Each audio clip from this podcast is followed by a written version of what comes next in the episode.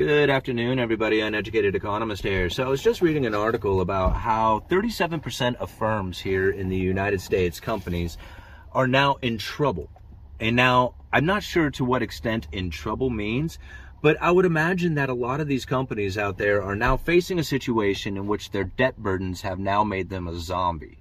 And now when we think about what a zombie is, a zombie corporation or zombie people, a lot of times when we think of zombies, we think of like the movies and how these monsters are coming out to you after you in the middle of the night. But that's not really what a zombie corporation or a zombie person is when you're considering it part of the economy. What a zombie is, is somebody or a corporation who can no longer continue on with their path of what they have going without ever increasing amounts of debt.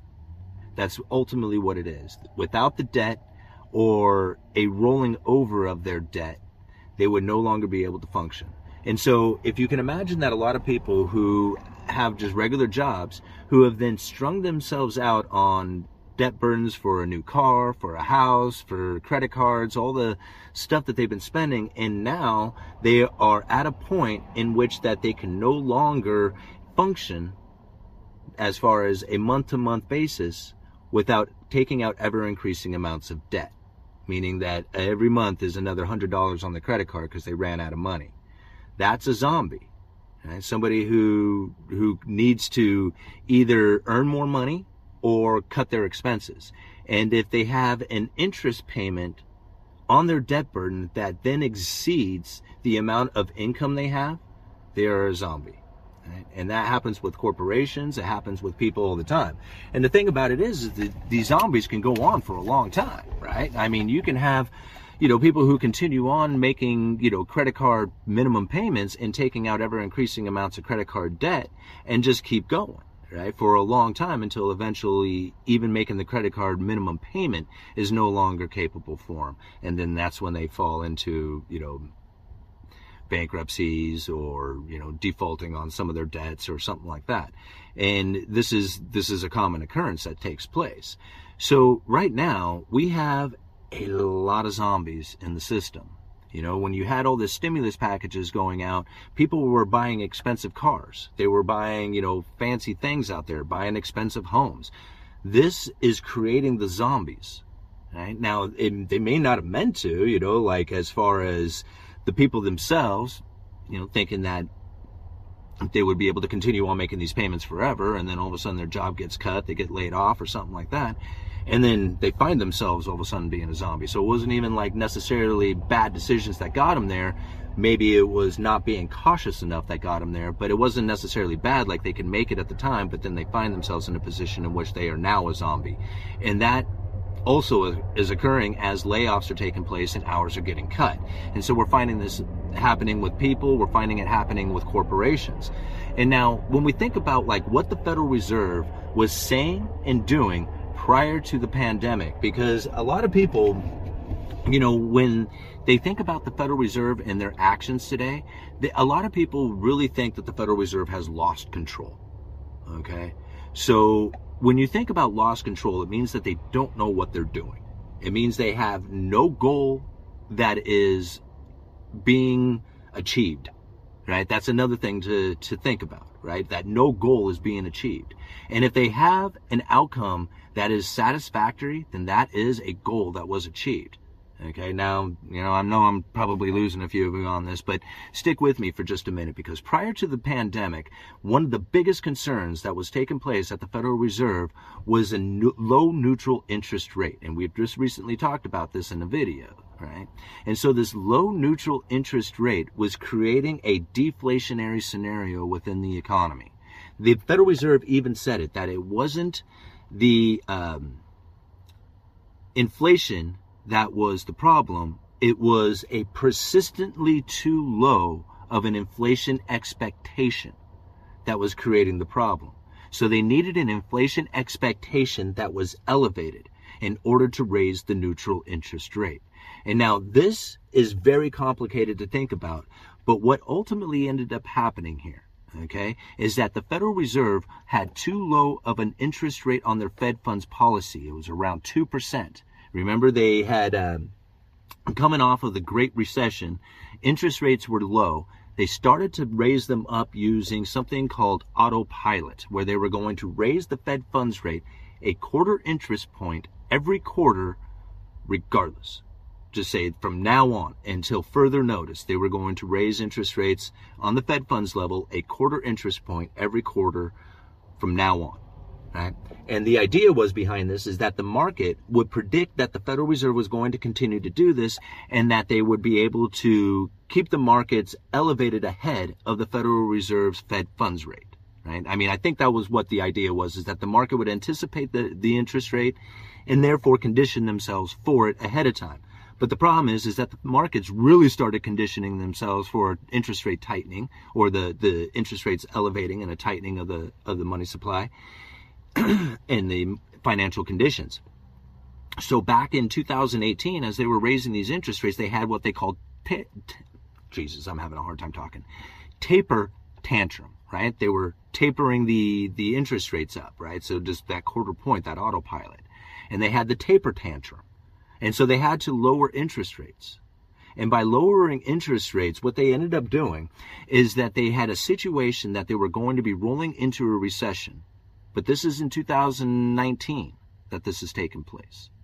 Then the pandemic kicks in and the recession starts. So they knew, like the Federal Reserve, if you go and you look at the Fed funds rate, almost always they peak out right before a recession and they start dropping right as the recession starts to take place. And then they drop them even further. So the Federal Reserve sees the recession coming. They're trying to, you know, step ahead of it, but it's already too late because the recession is on its way. So they lower interest rates and then we move into a recession. And that was all taking place in 2019. So go, when you go and you look at what the Federal Reserve was saying and doing right before the pandemic. Because remember, we didn't even know what the what they were going to do with the pandemic. I mean, that was like you know something that was a what if still coming. But the Fed was doing at the time was lowering interest rates, and they had just started doing it because they couldn't get much more above two percent before the markets were predicting that there was going to be even more interest rates hiking and it started causing a bunch of pain. So that's what really what was taking place in 2019 going into the pandemic. When the pandemic kicked in, this was like one of the best things that the Federal Reserve ever had to deal with their monetary policies because all of a sudden it gave them the ability to do just about whatever it is that they wanted because they had the unusual and exigent circumstances. Think about that. Unusual and exigent circumstances that gave the Federal Reserve and the Treasury powers that they typically would not have. If it wasn't for the pandemic kicking in, they wouldn't have been able to use these powers. Think about that. If the pandemic was not there, did not occur, they would not have been able to use the unusual and exigent circumstances to bail out the economy. In 2019, there was definite problems taking place as we know the Federal Reserve was moving into a recession with the interest rates falling just like they have done just about every time for the last 30, 40 years. So when we see this happening and you see it taking place, and then all of a sudden, the unusual and exigent circumstances kick in. And now you have bailouts of every corner of the financial market because of the pandemic and the pandemic induced recession, right? COVID induced recession. They said it over and over and over again. If you go and you look at my videos, I was almost making fun of it, right? Because it was a recession that was happening anyway. But because they made it, it was not made it, because it was so worse, and made impossible for them to use unusual and exigent circumstances, and that completely bailed out the entire system. Now, one of the things that they that I tried to really get people to focus in on because it's something that not a lot of people I think talk about was the bailing out of the corporations at that time. Okay. When they bailed out these corporations at that time, they had flooded a lot of companies with cash. And now some companies are sitting on enough cash to carry them over into over this recession that we're running into or downturn or whatever it is that people want to call it. It's probably going to be a major crash. If you have 37% of companies that are going to fail, which who knows how many are actually going to fail. But a bunch of these companies are sitting on cash ready to deal with the situation. They got that cash at an incredibly low interest rate during the pandemic because of the special purpose vehicle that was set up using unusual and exigent, exigent circumstances that they would typically not have this power for, they set up something called the corporate debt lending facility. Right? And that corporate debt lending facility was promising to buy the debt, the the bonds, the you know the the allow basically lending money right? That's the way to say it lending money to these corporations by buying their bonds. So for those who don't understand like corporate debt that's what they were doing was lending money to corporations by buying their bonds. And they told everybody that this is exactly what they were going to do. They bought a little bit some ETFs that had these bonds in it. They bought some of it. And it was a lot of, you know, quite a few billion dollars worth.